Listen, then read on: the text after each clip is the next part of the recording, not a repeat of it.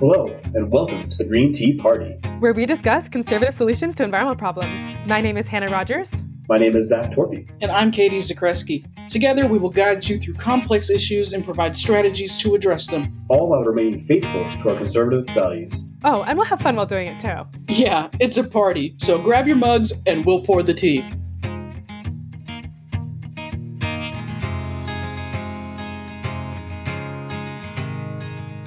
On today's show, we have a special guest. In fact, it's our very first guest, so we're super excited.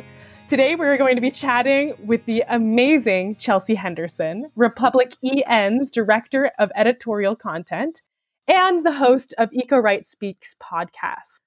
Zach, how you doing this fine day? Are you excited to speak with the incredible Chelsea Henderson? Yeah, I've been listening to a lot of the Eco Rights podcast, learning a lot. Feel like they have a lot of interesting interviews on.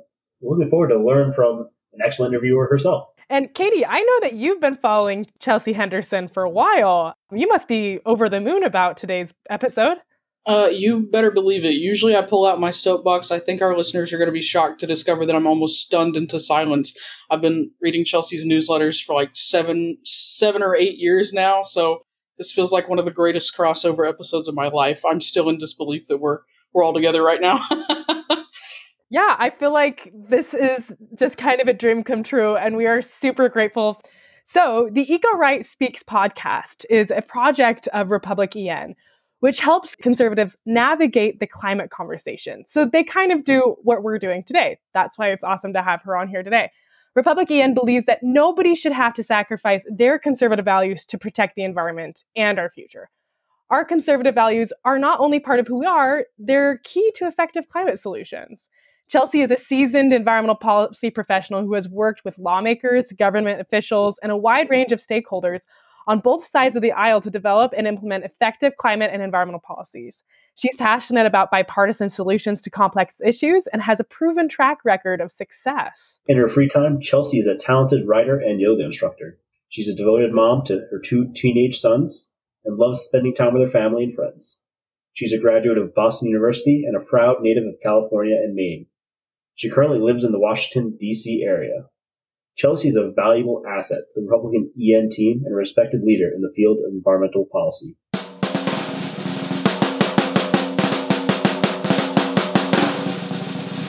Welcome, Chelsea, onto the show. Thank you so much for being here. Oh my God, thank you guys so much. I just have to say, you made me blush a little during the intro.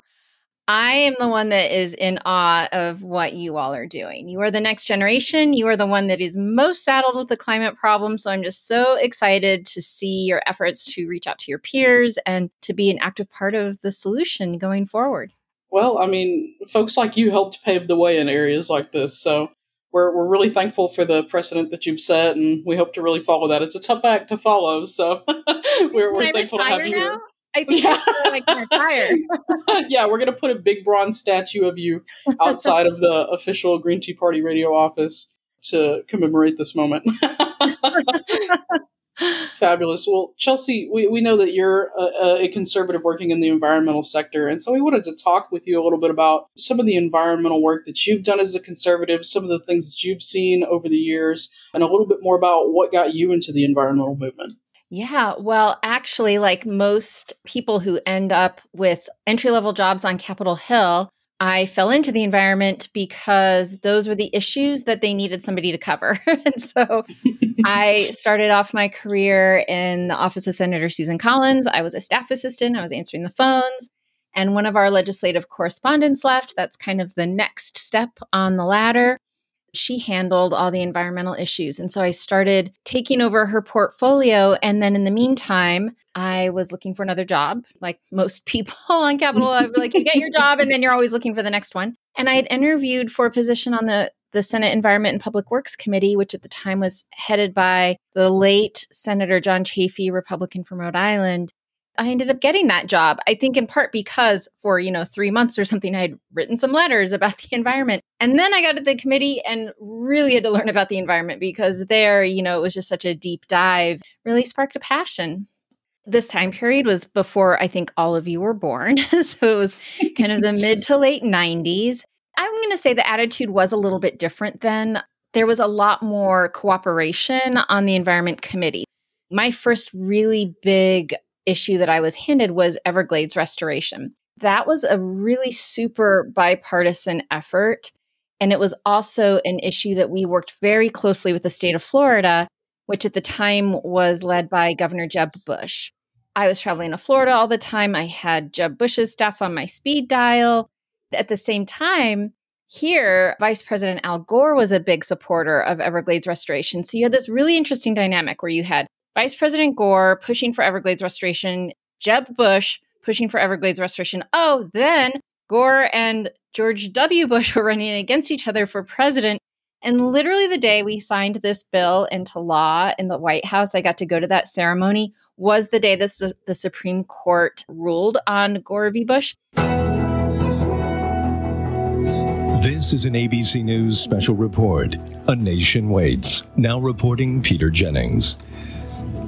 Good evening, everybody. I'll make it quick and simple to beginning. The Supreme Court of the United States has reversed the decision of the Florida Supreme Court on three separate issues that were before that court.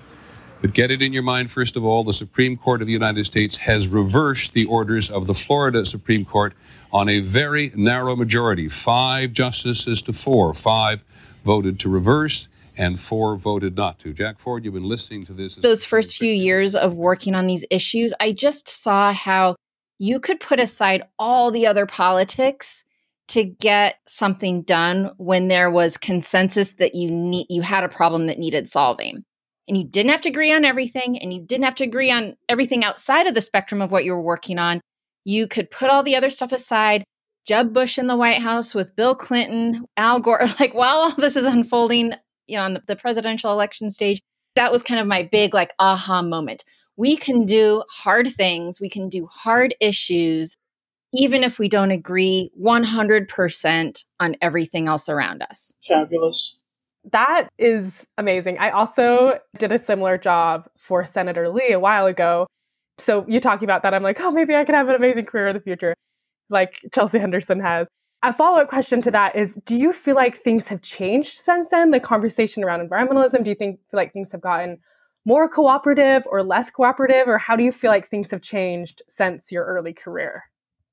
So, most of my experiences with the Senate Environment and Public Works Committee, not the current chairperson and ranking member, but prior to that, you had Senator James Inhofe from Oklahoma, kind of most known for bringing a snowball to the Senate floor and denying global warming.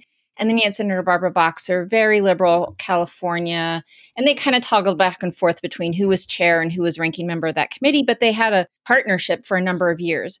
And they could put aside their differences on climate change, for example, to work on infrastructure, the infrastructure side, the public works in the Environment and Public Works Committee name.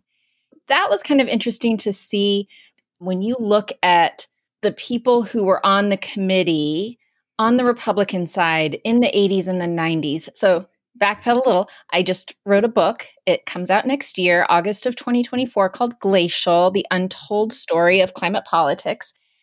So I did a lot of looking back over the history of different climate legislation and when did we start talking about climate change on the Hill. And in those days, the Environment Committee was full, whether it was a Democrat or a Republican, full of really committed environmentalists.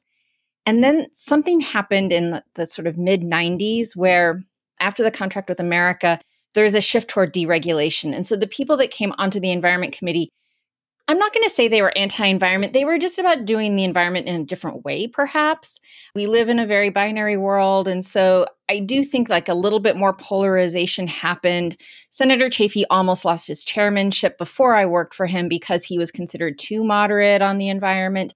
So something did shift we know that some of the division, the di- divisiveness is amplified by the media, and that in our hearts, I think 80% of us agree on 80% of stuff. The fringes are the loudest. I think we're rebuilding, and your work toward that, the Generation Z's work, is really important toward rebuilding us to that sense of cooperation and bipartisanship but I don't think it's how it used to be. It definitely wasn't the way it was when I worked on the committee in the 90s and the early 2000s. Chelsea, you mentioned that you've been able to see this growing gap, I guess, where the political parties stand. There's there's a bigger political divide now, maybe than there was before. and some of this has been sensationalized by the media. And a lot of conservatives seem to think climate change is a fluke. Conservatives shouldn't be involved in climate change because it's just a, a liberal hoax to make money off of individual Americans. What, in your opinion, makes climate change a conservative issue? One thing that has really struck me is this transition to a clean energy economy. We should have the right as Americans, for example, to put solar panels on our house and to tap into the sun, which nobody owns, in order to generate energy. There are some states that regulate how much you can use or how you can use it. And so it's a little cliche to say put the conserve and conservative, but there is that element, right, of like being cautious and wanting to do things that we know are going to be that are going to protect the earth. Like having an insurance policy, for example, is conservative. Being a little risk averse, especially when you have the irrefutable evidence now. It's not just climate change isn't just this future thing that is going to happen. It's happening. We're seeing climate change set the conditions for more extreme weather and whether it was the fires in Maui recently, just wildfire seasons in general, more intense hurricanes, flooding, those kind of things. But also look at home insurers in Florida and California. In Florida, especially, many of the home insur- insurance companies have left the state. You all are young. Let me just tell you, you probably don't own property yet in order to secure a mortgage for your home, you know, when you secure a mortgage, the bank owns the home until you've paid it off in 30 years or however many years your mortgage is. The bank has made an investment. They believe in you because of your credit worthiness and your job and everything. The bank requires you to have home insurance and it is actually paid as a portion of your monthly mortgage. So I never have to write a check or, you know, Venmo the insurance company. It just comes out as part of my mortgage payment because it's the bank's investment. They want to protect their investment. What banks are going to give mortgages to people who want to buy homes in Florida if there's no home insurance in Florida? We're talking about an issue that isn't just an environmental issue, it's an economic issue, it's a public health issue, it's an agricultural issue. It just spans all the sectors now. And so to me, it is inherently conservative to look at something like that and say, wow, there's really a problem. Congressman John Curtis from Utah always says, we have to be at the table or we're on the menu. Coming to the table and making sure that you you're not just at the table to say no and to not just keep passing the potatoes down and the sweet potatoes and whatever because you don't want them. You actually have to bring your own dish. You have to bring your own solution. You know, where we come in at republicen.org is to try to say, hey, there's some free market um, solutions out there that uh, conservative economists say will work. By the way, you know what? People on the left will will buy them into them too. So that's I think really important is to just make sure we, we are out there with our own solutions and are really being part of the conversation. I think you just highlighted the fact that it's a generational issue as well. And we've seen that in a lot of studies that a lot of young conservatives under 45 are concerned about the impact of climate change on their own livelihood. You know, you just mentioned a lot of young people as you get ready to buy property, buy a house, start a family, you got to worry about mortgages, insurance premiums, things of that nature, with factors beyond your realm of control that are that are now like part of your daily battle. yeah, yeah, and you know, I'm the mom of a 19 year old and a 21 year old, and my 21 year old says, I don't that he doesn't know whether he wants to have children because he wants to see kind of what happens over the next 10, 15 years and not leave a world to a child that is, you know, on fire, so to speak. And that is, you know, being not very literal, yeah. but this is something that you all have experienced since the day you were born. If you were born, I think it's after um, 1986, you have not ever experienced a cooler than average month. And that's looking at global temperatures. So maybe where you lived, there was one month that was, you know, cooler than two years prior or whatever. But looking at the global temperature averages, you have not experienced a cooler than average month since somewhere in the mid 80s. I don't have the year, the exact year off the top of my head, but that's significant. That means your whole lives you've been experiencing climate change. You've learned about it in school. You know, I didn't learn about climate change until I was well into my career and you probably learned various stages of climate change throughout your elementary, middle, high school, and obviously college education. Yeah. As you're talking about worrying about whether or not you want to have kids, that's something that is like very personal to me because I grew up with a big family and I always wanted to have a big family of my own. I'm here out in Utah and everyone here has lots of kids and stuff like that. And that's something I've always wanted, but I feel very robbed of that because of climate change. And I worry about if I had children, what their future would be like. So I have another question for you. When it comes to conversations around climate change and having these really effective bipartisan conversations, what mistakes do you see people either on the left make or people on the right make when they're trying to kind of communicate their feelings around climate change in a way that's going to be receptive to the other side? I think the biggest mistake that people make in climate conversations is one, coming off really condescending. And you know what? I do it.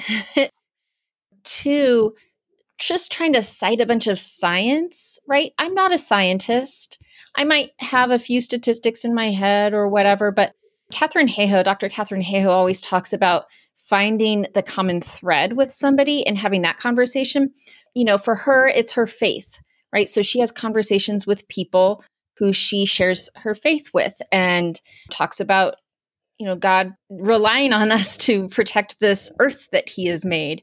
For me, that's not an authentic conversation to have because I don't have a religious upbringing or background.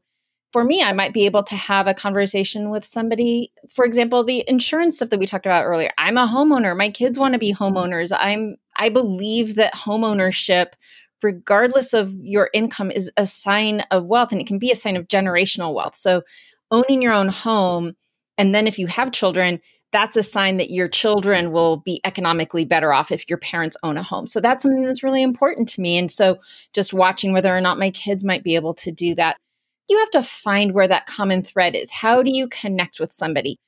I have a friend, for example, who's a super, super vegan, and she's vegan because she doesn't want to eat beef, especially, and she's never eaten beef as long as I've known her, but she feels very strongly that this is a way to reduce greenhouse gas emissions is by by going vegan.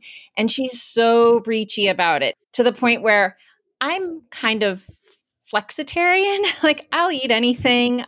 I mostly try to buy locally sourced foods, including, you know, meats and stuff. But if I'm at a barbecue that has impossible burgers, I'm going to eat the impossible burger, whatever. And so I find myself like kind of not wanting to share meals with her, even though I'm very committed to wanting to solve climate change because I don't like the way she comes at it and is sort of judgy on people that are having a hamburger. Like, let me enjoy my hamburger. So I think you just have to have these conversations in a way that is respectful and that is also just like I said, finding that common thread. We all can find something that we have in common with other people, but also knowing when to walk away. We're not, not going to change everyone's minds. And this is something that weighs on uh, executive director Bob Inglis. Super, talk about superheroes. Bob is our superhero at republicen.org, former congressman from South Carolina, from what he would call the reddest state in the union. And in 2009, when he as he sees it, you know, kind of had his, his epiphany on climate change and introduced a carbon tax bill. The voters of his district didn't take too kindly to that. He got primaried and lost like hugely in the primary. Bob travels the country and he talks to everyone. He goes to boys' states and talks to high school students. He goes to Rotary clubs and talks to older generations. Like he talks to everybody. And he always comes back from his travels and he can't get the person out of his mind who was skeptical, right? Or who he didn't wasn't able to convince. And it's so heartwarming to me because I can just see that he really does want to bring everyone over but there are some people you just kind of are going to have to cut bait you know they have their own sources of information and news that they're listening to and maybe you said something that in a month or 2 months or 6 months you go back and and something will trigger for them but you know you can't change everyone's mind Chelsea, you've mentioned the importance of how you breach the conversation of climate change, particularly with conservative audiences. Is there a certain climate policy or environmental policy that you in particular feel drawn to, like carbon pricing or solar mm-hmm. panels? I guess what's your meat and potatoes yeah. when it comes to climate policy? Yeah, I think there are sort of two lanes that I see. There's definitely um, personal responsibility. So, my friend who's gone vegan, or I have solar panels on my house. I bought a Prius 13 years ago that's still running strong, but when that car decides that it has seen its last mile, I will definitely get an EV. I live in an urban area where I can, with a lot of infrastructure, I can make that work for me. And so there's personal responsibility, but I do think there has to be some market signals. I definitely support pricing carbon. At republicen.org, we talk about a revenue neutral, border adjustable carbon tax. So that means the revenue, you know, we, we tax it upstream, we tax it where the, the carbon emissions are made. And the revenues from that are not going in to fund a, you know, Department of Conservation, right? They're not going to fund some expansion of the federal government. They're going to reduce a payroll tax or maybe go back to to home or uh, not homeowners, go back to Americans as a rebate as the CCL, the Citizens Climate Lobby plan envisions one of those options, but you have to have that price signal. I have to pay to take my stuff to the dump, right? If I cleaned out my basement tomorrow and I had old paint cans and maybe some no longer functioning light bulbs or those st- Christmas tree strands, I always save them and take them to the remediation center. And I have to pay to do that, right? So, why shouldn't those who are burning fossil fuels have to pay for the carbon pollution that they are emitting into the atmosphere. I really do believe in carbon pricing as the best and most effective way forward. And then on top of that, I think it's great when people take on personal responsibility as well. Kind of having both those lanes going concurrently, I think is going to be really important, especially because we have to advance the pace at which we're doing things if we really want to see solutions that will benefit your generation and your potential kids' generation. What politician do you think best represents the environmental conservative movement right now, espousing these policies and in a way that the average listener can understand? Yeah, I think Congressman John Curtis has just really been a breath of fresh air. You know, he came into Congress. He was relatively new to Congress, but has made a big splash Obviously, Katie, you're from Utah. You probably were familiar with him before he even went to Congress. He was the former mayor of Provo. And apparently, when he was mayor, he used to ride his bike to work. So, you know, personal responsibility. But he very quickly identified, and he he says that he represents the youngest congressional district in the country, which I think then just ties back into the importance of the work you're doing. He recognized this is an important issue, especially especially for younger voters and saw that the Republican Party wasn't really leaving a place for younger voters to turn to if they're climate voters, right? If the if climate is an issue that they are prioritizing how they're going to vote on. And so he's taken it upon himself to be a leader. He is the founder of the House Conservative Climate Caucus, which numbers over 80 members now, I think, and has invited everyone to come in. So there's no litmus test. There's no you had to have to have introduced a bill or co-sponsored a bill. If you're curious, if you're climate curious, he wants you in. And that's so that they can have briefings, they can do things to maybe bring the eco hesitant along. And that's what we should be doing. You know, we we aren't going to get anywhere by shaming people who've not engaged in the issue before or who maybe don't consider it a top priority yet we have to show them that it is a priority and we we have strength in numbers right? So i think that the work that he that mr curtis is doing in the house is just extraordinary. And you know in the senate you have a lot of different voices. Right now i'm i'm really interested to see what um, senators Cramer and cassidy are doing with the border adjustment part of carbon pricing this would be imposing some sort of carbon tariff at the border for products that aren't made as environmentally friendly as our products are here. And steel is a great example of that. US steel is cleaner than most. I'm going to exaggerate. It's cleaner than all the other steel in the world. That might be a little hyperbole. But when you're competing against other countries' steel that isn't made with the same environmental regulations as ours, we lose, right? Making countries that don't have the same policies that we have kind of pay at the border for the fact that they don't have those policies, I think is really smart. And so they're building support for that measure, the CBAM, the Carbon Border Adjustment Mechanism. I think that's really important. Good to see efforts happening, right? Gone are the days where people were climate deniers. Just have to find those policies that will bring people together put aside our differences because no one party is going to solve this issue. We need both sides coming together and finding that point where we can agree and then kind of moving forward from there. Chelsea, I'm, I'm from Utah and Representative Curtis is my representative. And I've gone on a few hikes with him where we talk about climate change and he brings along Republican lawmakers in Utah and climate scientists. I admire the enormous amount of gentleness that he has with these people who are not as familiar with climate change. That's something that I'm trying to carry into my career as I'm engaging in this field as well. So I'm really glad that you mentioned Representative Curtis because he's by far my favorite. Yes, and I'm sorry I attributed Katie as being the Utah, but it's you, Hannah. So It's yeah, okay. I, I'm I'm from the deep south. We've got the uh, the bayou and and and y'all have got the mountains. So yeah. I should start exaggerating my Utah accent, my mountain and stuff like that.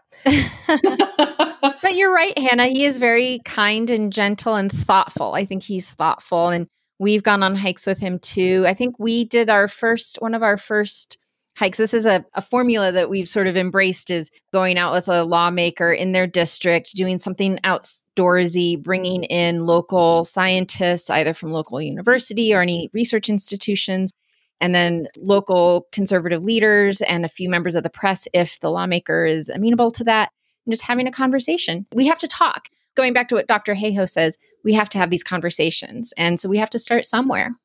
I am so glad that other people are doing that because I had no idea if people were doing that out of Utah, but hearing you talk about that makes me feel so happy. We have just a few more minutes left. Chelsea, your book is called Glacial, correct? That is correct. And yeah. it's, it's coming out next year. What month next year did you say again? August 6th, 2024 is target publication date. I have been meeting, meeting all my deadlines, so hopefully that won't slip. And it really tells an interesting history. And I maybe I should ask you all a question and see if you can get the answer. Who was the first president to be briefed on climate change? I want to say Nixon. I, I kind of want to say Nixon too, and if not Nixon, I want to say Reagan. So for the sake of diversity, I'll go Reagan. If you go Nixon, Hannah. I'll say Nixon, you say Reagan. Which one is it? Zach. I'll go Senior Bush. LBJ. What? what? Oh. Oh Okay, so we were off. Wow. We're a generation off. I mean, 1965, LBJ was briefed about potential future impacts of the greenhouse effect, as they called it then. They said by the year 2000, these scientists, that we would have rising sea levels, more intense hurricanes, droughts, all the things that we're experiencing. You must say they were right. They were right. And he did what most people do when confronted with a potential new crisis. He commissioned a study. So then there was a big study that was done. Yeah, it's really crazy to me. That was before even I was born. so, Wow. yeah. You know, it's crazy because I feel like this ball has been rolling for a really long time. Sometimes when I get a little bit discouraged and get a little bit stressed and worried and anxious about climate change, I just have to look back at people who have done this for years before me and be like, you know, I'm just part of this really big, amazing movement that I'm so grateful to be a part of because I feel like I'm I'm very much called to it.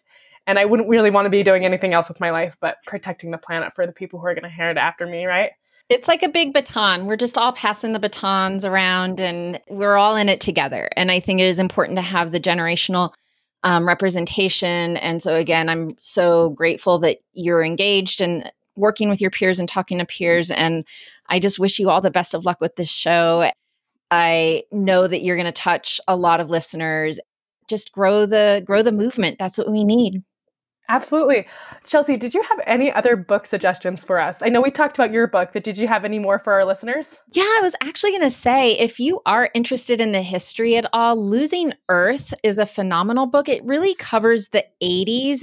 That was the point when Congress, especially in the Senate, they started to get engaged in what is this problem and what should we do about it? And there was a lot of bipartisanship in how how members of the Senate were looking at the issue of the greenhouse effect. So losing Earth, it's pretty short.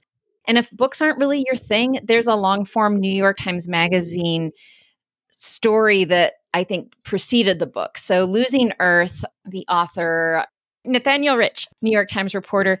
And then one other thing that I would recommend to everyone is One Green Thing by Heather White. Um, so, Heather is a friend of mine and she has been a guest on the EcoRight Speaks. She worked for Democrats on the Hill. We worked on a lot of issues where she was the Democrat and I was the Republican. She wrote this book, One Green Thing, which breaks out your climate activism into sort of different archetypes. There are like little tests and stuff, and you can figure out what your superpower is. And then she gives you tasks. Are you the philanthropist? Are you the spark? You know, you're the influencer. You figure out what you are, and then it gives you ideas of things that you can do to feel empowered because climate change is a really big, significant global issue, and no mm-hmm. one person can solve it, and no one person should carry the burden of having to solve it. So, what it does is it kind of breaks the issue out into what are you good at? And how can you move the needle and empowers you to do that? So, one green thing, really phenomenal if you want to look for a more active way to get engaged. Losing Earth, if you're looking for some history. And of course, Glacial, next year. Mark your calendars, or I'll come back. I'll come back and talk to you at that point. yes, absolutely. Come back onto the show. Please come back on the show. Also, we're gonna let all of our listeners know next year when it comes out. We're gonna put it on our website, everything. Yes. I'll tell my publisher that they'll be really happy. yes, yes.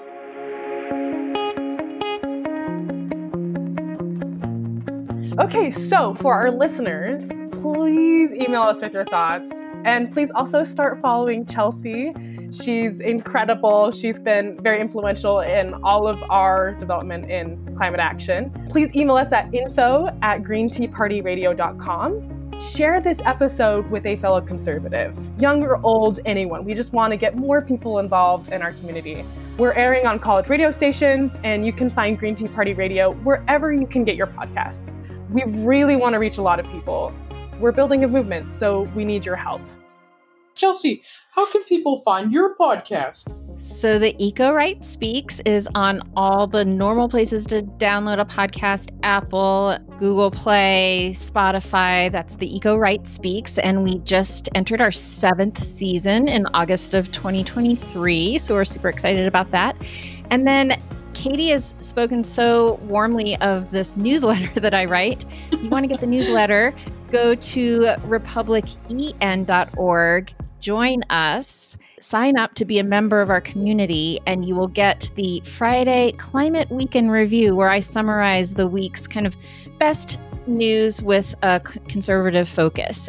You know, we don't spam you when we get your email. We don't send you 20 million emails a week. It's that email on Friday once a month, we have a poll, and then any webinars or anything like that that we're doing, which happens like quarterly, you get another email. But it's really, we're not one of those organizations that's constantly sending you messages or asking you for money. We do not do those things.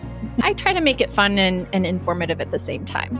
Once again, thank you. I just, I just am, admire you so much. I'm so grateful to have been able to just spend, you know, the hour that we've had you on the show. It's been seriously so wonderful. And to have people give us time like you, it means a lot to us and for our show. I was about to say, if you told me eight years ago when I signed up for this newsletter that we would all be on the same show someday, I don't think I'd have believed you.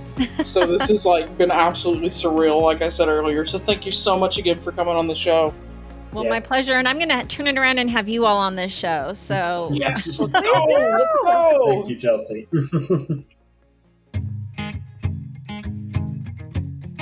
Thank you for listening to Green Tea Party Radio, and a very special thank you to all of our patrons. We couldn't do this without you.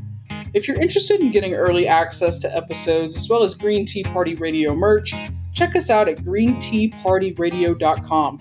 If you have feedback, tell us what's on your mind and follow us on Facebook, Instagram, X, formerly known as Twitter, and TikTok.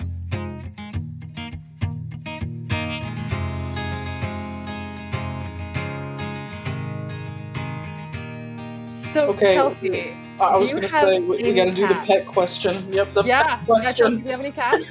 I have. I do. Woo! Cat club. Yes, I have two cats, Fang oh and Fluffy. Oh, they like, are like Harry Potter. Like yes, yes. Oh, I usually have to explain it, but what's funny is that Fluffy is the short-haired one, and Fang is super long hair, like part Maine Coon cat. And so they're named after Hagrid's dogs. For those Harry Potter fans, my kids named them. They're 12 years old. They are they follow me around wherever I go. In fact, Fang is sitting here watching me record, and she's like, "Why are you not on the couch watching TV with me right now?" I love that. You know what? We should have like a running number of how many pets end up on this podcast. In I was about to say every like social media promo post just needs to be a picture of our guest pets. and just be like, what what more motivation do you need to listen to this show? Yeah, I mean, I started out this show with like nine cats, and now I'm down to two. So Yeah, because Wow. your neutered male cat spontaneously decided to reproduce like bacteria exponentially. the shelter gave me a pregnant female cat and told me it was a neutered male cat. oh my and it gave birth in my bed, and it was it's too funny. wow! I Wow. know it's okay. If just a little prank, a little bitty prank, if you will. Yeah, we love having you. You're amazing, Chelsea. I I literally admire you so much. You guys are amazing. If you're ever in the DC area, let's get lunch. We can talk more. Whatever I'm on you my way. to I'm getting a flight right now. like I'm on my way. See you tomorrow. Awesome. No, I'm serious. And we'll figure out a time to have you guys um, all come on the show as well. I think that would be really fun. Oh, Please do. so I love podcasts. This is easily one of the top five greatest days of my life. I can't even, I can't even really, believe like- this. I can't even I'm believe this. such like an ego bump right now. I'm like absolutely responding stunned. And coming on our show is an ego bump for us. So yeah. we're just still ego bumping. I, I literally, I, I can tell you where I was when I subscribed to your newsletter. I was right by the fountain on my college campus, and I was like, I'm just a sad little conservative who loves the environment, and there's nobody who thinks like me. And I found your newsletter, and I was like frantically subscribing from every email address I had. So I this has love it. been Thank absolutely you. unbelievable. Thank you. Conservative and concerned about climate change? You're not alone. My name is Chelsea Henderson, and I host RepublicEN.org's EcoRight Speaks, bringing you weekly guest interviews and stories. John Kasich, Christine Todd Whitman, Congresswoman Nancy Mace, meteorologist Marshall Shepherd. Each week, we have a conversation with an eco right leader bringing you information, opinions, personal stories, and much, much more. Download, listen, subscribe, and join us each week on the EcoRight Speaks.